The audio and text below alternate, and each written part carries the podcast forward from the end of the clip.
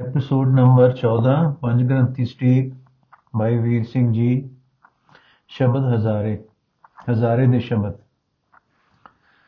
ਤੀਜਾ ਸ਼ਬਦ ਦਾ ਕਰਾਂਗੇ ਜੀ ਤਿਲੰਗ ਮਹੱਲਾ ਪਹਿਲਾ ਘਰ ਤੀਜਾ ਏਕ ਓੰਕਾਰ ਸਤਿਗੁਰ ਪ੍ਰਸਾਦ ਏ ਤਨ ਮਾਇਆ ਪਾਇਆ ਪਿਆਰੇ ਲੀਤ ਡਾਲਾ ਬਰੰਗਾਏ ਮੇਰੇ ਕੰਧ ਨਾ ਭਾਵੈ ਚੋਰੜਾ ਪਿਆਰੇ ਕਿਉ ਧਨ ਸੇ ਜੈ ਜਾਏ ਹਉ ਕੁਰਬਾਨੇ ਜਾਉ ਕੁਰਬਾ ਹਉ ਹਉ ਕੁਰਬਾਨੇ ਜਾਉ ਮਿਰਵਾਨਾ ਹਉ ਕੁਰਬਾਨੇ ਜਾਉ ਹਉ ਕੁਰਬਾਨੇ ਜਾਉ ਤਿਨਾ ਕੇ ਲੈਨ ਜੋ ਤੇਰਾ ਨਾਮ ਲੈਨ ਜੋ ਤੇਰਾ ਨਾਮ ਤਿਨਾ ਕਹਿ ਹਉ ਸਦ ਕੁਰਬਾਨੇ ਜਾਉ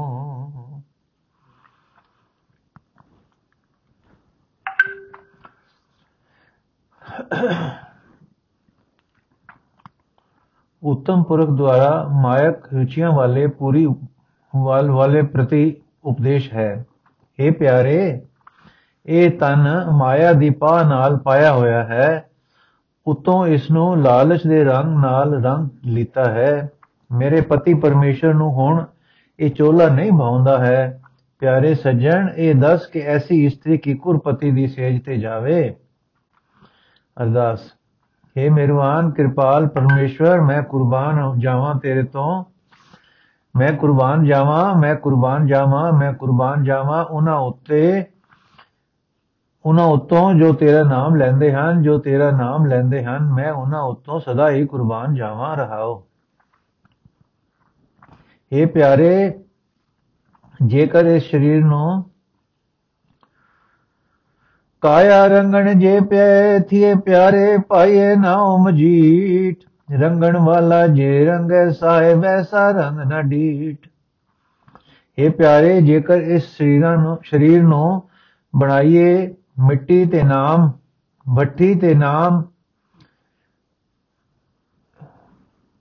ਬਣਾਈਏ ਮਿੱਟੀ ਦੇ ਨਾਮ ਦੀ ਮਜੀਟ ਉਸ ਵਿੱਚ ਉਸ ਵਿੱਚ ਪਾਈਏ, ਉਹ ਮਾਲਕ ਰੰਗਣੇ ਵਾਲਾ ਲਿਲਾਰੀ ਜੇ ਆਪ ਰੰਗ ਛਾੜੇ ਤਦ ਐਸਾ ਰੰਗ ਚੜਦਾ ਹੈ ਕਿ ਜਿਹਾ ਕਦੋਂ ਕਦੇ ਡਿੱਠਾ ਨਾ ਹੋਵੇ।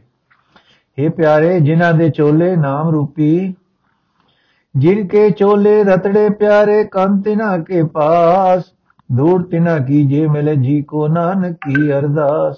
ਇਹ ਪਿਆਰੇ, ਜਿਨ੍ਹਾਂ ਦੇ ਚੋਲੇ ਨਾਮ ਰੂਪੀ ਮਜੀਠ ਰੰਗ ਨਾਲ ਰੰਗੇ ਹੋਏ ਹਨ, ਉਹਨਾਂ ਦੇ ਪਾਸ ਕੰਤ ਅਕਾਲ ਪੁਰਖ ਹੈ। ਸੋ ਹੁਣ ਉਹਨਾਂ ਪਾਸ ਮੈਂ ਨਾਨਕ ਕੀ ਦੀ ਬੇਨਤੀ ਆਕੇ ਆਕ ਕੇ ਇਹ ਹੈ ਰਸ, ਹੈ ਰੱਬ ਜੀ ਉਹਨਾਂ ਪਾਸ ਮੈਂ ਨਾਨਕ ਦੀ ਬੇਨਤੀ ਆਖ ਕਿ हे ਰੱਬ ਜੀ, ਜਿਵੇਂ ਮੈਨੂੰ ਵੀ ਉਹਨਾਂ ਦੀ ਧੂੜੀ ਮਿਲੇ। ਆਪੇ ਸੰਜੇ, ਆਪ ਸਾਜੇ, ਆਪੇ ਰੰਗੇ, ਆਪੇ ਨਦਰ ਕਰੇ। ਨਾਨਕ ਕਾਮਣ ਕੰਤੇ ਭਾਵੇ, ਆਪੇ ਹੀ ਰਵੇ ਉਹ ਕੰਤ ਆਪ ਹੀ ਬਣਾਉਂਦਾ ਹੈ, ਉਤਪਤ ਕਰਦਾ ਹੈ, ਆਪ ਹੀ ਨਾਮ ਨਾਲ ਰੰਗਦਾ ਹੈ ਤੇ ਆਪ ਹੀ ਕਿਰਪਾ ਦ੍ਰਿਸ਼ਟੀ ਕਰਦਾ ਹੈ। ਗੁਰੂ ਨਾਨਕ ਦੇਵ ਜੀ ਕਹਿੰਦੇ ਹਨ ਕਿ ਐਸੀ ਇਸਤਰੀ ਕੰਤ ਨੂੰ ਭਾਉਂਦੀ ਹੈ ਤੇ ਉਹ ਆਪ ਹੀ ਉਸ ਨੂੰ ਰਾਉਂਦਾ ਭਾਵ ਆਪਣੇ ਨਾਲ ਮਿਲਾਨ ਲੈਂਦਾ ਹੈ। ਚੌਥਾ ਸ਼ਬਦ ਹੈ ਜੀ, ਤਿਲੰਗ ਮਹਲਾ ਪਹਿਲਾ। ਇਆਨੜੀਏ ਮਾਨੜਾ ਕਾਇ ਕਰੇ, ਆਪਣੇ ਆਪਣੜੇ ਘਰ ਹਰ ਰੰਗੋ ਕੀ ਨਾ ਮਾਣੇ, ਸੋ ਨੇੜੇ ਧਨ ਕਮਲੀਏ ਬਾਹਰ ਕਿਆ ਢੂੰਡੇ ਬਹਿ ਕੀਆ ਦੇ ਸਲਾਈਆਂ ਨੈਣੀ ਭਾਵ ਕਾ ਕਰ। ਸਿਗਾਰੋ ਤਾਂ ਸੋ ਆਕਣ ਜਾਣੀਏ ਲਾਗੀ ਜਾਂ ਸੋ ਧਰੇ ਪਿਆਰੋ। हे ਅਯਾਣੀ ਇਸਤਰੀ, ਮਾਨ ਕਾਸ ਨੂੰ ਕਰਦੀ ਹੈ? ਆਪਣੇ ਘਰ ਹਿਰਦੇ ਵਿੱਚ ਵਾਹਿਗੁਰੂ ਦੇ ਆਨੰਦ ਨੂੰ ਕਿਉਂ ਨਹੀਂ ਮਾਣਦੀ? हे ਕਮਲੀ ਇਸਤਰੀਏ, ਪਤੀ ਨੇੜੇ ਹੈ। ਤੂੰ ਬਾਹਰ ਕੀ ਢੂੰਡਦੀ ਹੈ? ਬੁੱਧ ਤੇ ਮਨ ਰੂਪੀ ਦੋਹਾਂ ਅੱਖਾਂ ਵਿੱਚ ਪਰਮੇਸ਼ਰ ਦੇ ਬੈ ਦੇ ਸਰਮਚੂ ਫੇਰ ਦੇ। ਤੇ ਪ੍ਰੇਮ ਦਾ ਸ਼ਿੰਗਾਰ ਕਰ, ਐਸਾ ਪ੍ਰੇਮ ਕਰ ਕਿ ਪਤੀ ਤੈਨੂੰ ਪ੍ਰੇਮ ਕਰਨ ਲੱਗ ਪਵੇ, ਕਿਉਂਕਿ ਸੁਹਾਗਣ ਪਤੀ ਵਿੱਚ ਲੱਗੀ ਹੋਈ ਤਾਂ ਹੀ ਜਾਣੀ ਜਾਂਦੀ ਹੈ ਜਦ ਉਸ ਨਾਲ ਪਤੀ ਪਿਆਰ ਕਰੇ। ਯਾਨੀ ਬਾਲੀ ਕਿਆ ਕਰੇ, ਜਾਂ ਧਨ ਕੰਤ ਨ ਭਾਵੇ, ਕਰਨ ਭਲਾ ਕਰੇ ਬੋ ਤੇਰੇ ਸਾਧਨ ਮਹਿਲ ਨ ਪਾਵੇ। ਵਿਣ ਕਰਮਾ ਕਿਛ ਪਾਈਏ ਨਾਹੀ ਜੇ ਬੋ ਤੇਰਾ ਧਾਵੇ। ਲਬ ਲੋਭ ਹੰਕਾਰ ਕੀ ਮਾਤੀ ਮਾਇਆ ਮਾਇ ਸਮਾਣੀ। ਇਨੀ ਬਾਤੀ ਸੋ ਪਾਈਏ ਨਾਹੀ ਭਈ ਕਾਮਣ ਹਿਆਣੀ ਜੇਕਰ ਇਸਤਰੀ ਪਤੀ ਨੂੰ ਭਾਵੇ ਹੀ ਨਾ, ਤਾਂ ਅਣਜਾਣੀ ਵਾਲੀ ਅਗਿਆਤ ਜਗਿਆਸੂ ਕੀ ਕਰੇ? ਭਾਵੇਂ ਬਥੇਰੇ ਕਿਰਨੇ ਕਰੇ ਇਹਨਾਂ ਨਾਲ ਇਸਤਰੀ ਮਹਿਲ ਨੂੰ ਪ੍ਰਾਪਤ ਨਹੀਂ ਹੋ ਸਕਦੀ। ਬਿਨਾ ਕਰਮਾਂ ਦੇ ਕੁਝ ਪ੍ਰਾਪਤ ਨਹੀਂ ਹੁੰਦਾ, ਭਾਵੇਂ ਕਿੰਨਾ ਹੀ ਕੋਈ ਲੋੜੇ ਕੋਈ ਦੌੜੇ। ਸੋ ਤੂੰ ਤਾਂ ਲਬ ਲੋਭ ਤੇ ਹੰਕਾਰ ਕਰਕੇ ਮਸਤ ਹੋਈ ਹੋਈ ਮਾਇਆ ਵਿੱਚ ਗਰਕ ਹੋ ਰਹੀ ਹੈ। ਇਹਨਾਂ ਗੱਲਾਂ ਨਾਲ ਪਤੀ ਨਹੀਂ ਪਾਈਦਾ। ਇਹਨਾਂ ਗੱਲਾਂ ਕਰਕੇ ਹੀ ਇਸਤਰੀ ਤੂੰ ਹੋਰ ਗਿਆਨੀ ਭਾਵ ਅਗਿਆਨ ਵਾਲੀ ਹੋ ਰਹੀ ਹੈ। ਜਾਏ ਪੁੱਛੋ ਸੁਹਾਗਣੀ ਵਾਹੇ, ਕਿਨੀ ਬਾਤੀ ਸੋ ਪਾਈਏ ਜੋ ਕੁਛ ਕਰੇ ਸੋ ਭਲਾ ਕਰ ਮਾਨੀਏ ਹਕਮਤ ਕਮ ਚੁਕਾਈ ਹੈ ਜਾਂ ਕੇ ਪ੍ਰੇਮ ਪਦਾਰਥ ਪਾਈਏ ਤੋ ਚਰਨੀ ਚਿਤ ਲਾਈਏ ਸੋ ਕਹੇ ਸੋ ਕੀਜੈ ਤਨ ਮਨੋ ਦੀਜੈ, ਐਸਾ ਪਰਮ ਲਾਈਏ ਏਵ ਕਹੇ ਸੋ ਅਗਨੀ ਬਹਿਣੇ, ਇਨੀ ਬਾਤੀ ਸੋ ਪਾਈ ਹੈ ਮੈਂ ਹੁਣ ਜਾ ਕੇ ਪੁੱਛਣਾ ਉਹਨਾਂ ਨੂੰ, ਜੋ ਸੁਹਾਗਣੀਆਂ ਹਨ ਕਿ ਕਿੰਨਾ ਗੱਲਾਂ ਨਾਲ ਸੋ ਪਾਈਦਾ ਹੈ। ਸੁਹਾਗਣੀ ਦਾ ਉੱਤਰ, ਜੋ ਕੁਝ ਪਰਮੇਸ਼ਰ ਪਤੀ ਕਰੇ, ਸੋ ਭਲਾ ਕਰਕੇ ਮੰਨੀਏ, ਹਕਮਤ ਤੇ ਹੁਕਮ ਛੱਡ ਦਈਏ।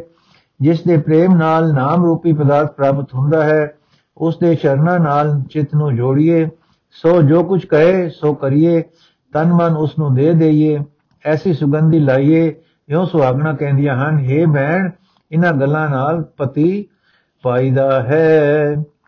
ਆਪ ਗਵਾਈਏ ਤਾਂ ਸੋ ਪਾਈਏ, ਔਰ ਕੈਸੀ ਚਤੁਰਾਈ, ਸੋ ਨਜ਼ਰ ਕਰ ਦੇਖੈ, ਸੋ ਦਿਨ ਲੇਖੈ ਕਾਮਣ ਨੋ ਨਿਦ ਪਾਈ। ਆਪਣੇ ਕੰਤ ਪਿਆਰੀ ਸਾਸੋ ਹਾਗਨ ਨਾਨਕ ਸਾ ਸਭਰਾਈ ਆਪਾ ਭਾਵ, ਐਸੇ ਰੰਗ ਰਾਤੀ ਸਹਿਜ ਕੀ ਮਾਤੀ, ਐਨਸ ਭਾਏ ਸਮਾਣੀ, ਸੁੰਦਰ ਸਵਾਸਾਏ ਸਰੂਪ ਵਿਚਖਣ ਕਈਏ ਸਾ ਸਿਆਣੀ। ਆਪਾ ਭਾਵ ਗਵਾ ਦਈਏ, ਤਦ ਪਤੀ ਪਾਈ ਦਾ ਹੈ, ਹੋਰ ਕੀ ਚਤੁਰਾਈ? ਭਾਵ, ਚਤੁਰਾਈ ਕਿਸੇ ਕੰਮ ਨਹੀਂ, ਜਿਸ ਦਿਨ ਪਤੀ ਕਿਰਪਾ ਕਰਕੇ ਦੇਖੇ, ਉਸ ਦਿਨ ਲੇਖੇ ਪਿਆ ਜਾਣੋ। ਉਸ ਦਿਨ ਜਾਣੋ ਕਿ ਇਸਤਰੀ ਨੂੰ ਨੌ ਨਿਧ ਪਾ ਲਈ ਹੈ। ਇਸਤਰੀ ਨੇ ਨੌ ਨਿਧ ਪਾ ਲਈ ਹੈ। ਜਿਹੜੀ ਆਪਣੇ ਕੰਤ ਨੂੰ ਪਿਆਰੀ ਹੈ, ਉਹ ਸੁਹਾਗਣ ਹੈ, ਉਹ ਭਾਗਾਂ ਵਾਲੀ ਹੈ। ਕਈਏ ਕਹਿੰਦੇ ਹਨ ਸ੍ਰੀ ਗੁਰੂ ਨਾਨਕ ਦੇਵ ਜੀ, ਐਸੇ ਰੰਗ ਵਿੱਚ ਜੋ ਰਤੀ ਹੋਈ ਹੈ, ਸਹਿਜ ਦੀ ਸਹਿਜ ਦੀ ਮਤੀ ਹੋਈ ਹੈ। ਦਿਨ ਰਾਤ ਪ੍ਰੇਮ ਵਿੱਚ ਸਮਾਈ ਹੋਈ ਹੈ, ਉਹ ਸੁੰਦਰੀ ਹੈ ਗੁਰੂਪਵਤੀ ਹੈ, ਉਹ ਦਾਨੀ ਹੈ, ਉਹ ਸਿਆਣੀ ਹੈ, ਗਿਆਨਵਾਨ ਕਹੀ ਜਾਂਦੀ ਹੈ। ਤੀਜਾ ਸ਼ਬਦ ਹੈ ਜੀ, ਸੂਈ ਮਹੱਲਾ ਪਹਿਲਾ, ਕੌਣ ਤਰਾਜੀ, ਕੌਣ ਤੁਲਾ ਤੇ ਕਵਣ ਸੁਰਾ ਬੁਲਾਵਾ ਕੌਣ ਗੁਰੂ ਕੇ ਪੇ ਦੇਖਿਆ ਲੈਵਾ, ਕਹਿ ਪੇ ਮੁੱਲ ਕਰਾਵਾ। ਮੇਰੇ ਲਾਲ ਜਿਉ ਤੇਰਾ ਅੰਤ ਨ ਜਾਣਾ, ਤੂੰ ਜਲ ਥਲ ਮਈਲ ਭਰਪੂਰ ਲੈਣਾ, ਤੂੰ ਆਪੇ ਸਰਬ ਸਮਾਣਾ ਰਹਾਓ। ਅਰਥ ਰਹਾਓ ਤੋਂ ਤੁਰੇਗਾ। हे ਮੇਰੇ ਲਾਲ ਪਿਆਰੇ ਜਿਉ ਮੈਂ ਤੇਰਾ ਅੰਤ ਨਹੀਂ ਜਾਣਦਾ। ਚਾਹੋ ਤੂੰ ਅਨੰਤ ਹੈ, ਪਰ ਫਿਰ ਤੂੰ ਜਲ ਥਲ ਵਿੱਚ ਤੇ ਪ੍ਰithvi ਆਕਾਸ਼ ਵਿੱਚ ਭਰਪੂਰ ਤੇ ਲੀਨ ਹੋ ਰਿਹਾ ਹੈ। ਤੂੰ ਆਪੇ ਸਭ ਜੀਵਾਂ ਵਿੱਚ ਵੀ ਸਮਾ ਰਿਹਾ ਹੈ, ਰਹਾਓ। ਹੁਣ ਮੇਰੇ ਪਾਸ ਹੈ ਹੈ ਲਾਇਲ ਜੀ, ਕਿਹੜੀ ਤਕੜੀ ਹੈ, ਕਿਹੜਾ ਵੱਟਾ ਹੈ? ਤੇਰਾ ਪਛਾਣੂ ਕਿਹੜਾ ਸਰਾਫ ਹੈ ਜਿਸ ਨੂੰ ਸਦਾਵਾ? ਕੌਣ ਗੁਰੂ ਹੈ ਕਿ ਜਿਸ ਪਾਸੋਂ ਸਿੱਖਿਆ ਲਵਾਂ ਤੇ ਕਿਸ ਪਾਸ ਤੇਰਾ ਮੁੱਲ ਪਵਾਵਾਂ? ਮੰਤਰ ਰਾਜੀ, ਚਿਤ ਤੁਲਾ ਤੇਰੀ ਸੇਵ ਸਰਾਫ ਕਮਾਵਾ।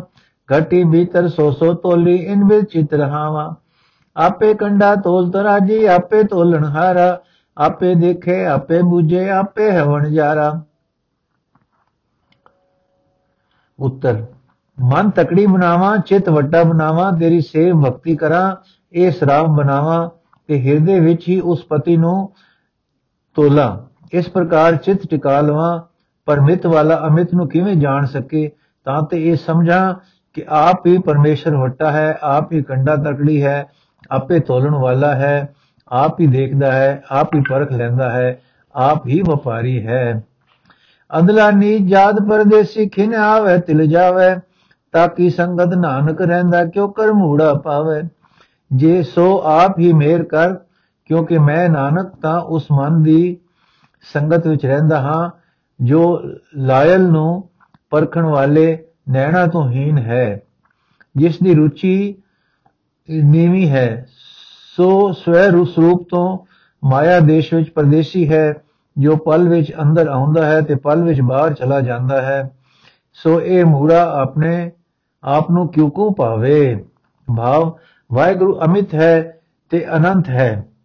ਉਸ ਦੀ ਕੀਮਤ ਪਾ ਸਕਣੀ ਜਾਂ ਪ੍ਰਾਪਤ ਕਰ ਸਕਣਾ ਮਿਤ ਵਾਲੇ ਤੋਂ ਹੋ ਨਹੀਂ ਸਕਦਾ। ਪਰ ਉਹ ਘਟ ਘਟ ਦਾ ਵਾਸੀ ਹੈ, ਸੋ ਭਗਤੀ ਭਾਵ ਨਾਲ ਜਪੋ ਤਾਂ ਇਹ ਅਨੁਭਵ ਟਿਕ, ਅਨੁਭਵ ਵਿੱਚ ਟਿਕ ਸਕਦਾ ਹੈ। ਪਰ ਤਾਂ ਜੇ ਉਹ ਆਪ ਜਗਿਆਸਾ ਲਾਵੇ, ਆਪ ਹੀ ਮੇਰ ਨਾਲ ਅਨੁਭਵ ਬਖਸ਼ੇ ਤੇ ਆਪ ਹੀ ਮੇਲ ਲਵੇ, ਤਾਂ ਸਫਲਤਾ ਹੁੰਦੀ ਹੈ। ਤੇ ਜੇ ਮਨ ਨੂੰ ਭਗਤੀ ਭਾਵ ਵਾਲਾ ਹੀ ਨਾ ਬਣਾਈਏ ਤੇ ਨੀਵੀਆਂ ਰੁਚੀਆਂ ਤੇ ਖਿੰਡਾਓ ਵਿੱਚ ਰੱਖੀਏ ਤਾਂ ਸਫਲਤਾ ਕੀ ਕੋ ਅੱਜ ਦਾ ਐਪੀਸੋਡ ਸਮਾਪਤ ਹੋਇਆ ਜੀ। ਅਗਲੇ ਦੋ ਸ਼ਬਦ ਅਸੀਂ ਕੱਲ ਪੜਾਂਗੇ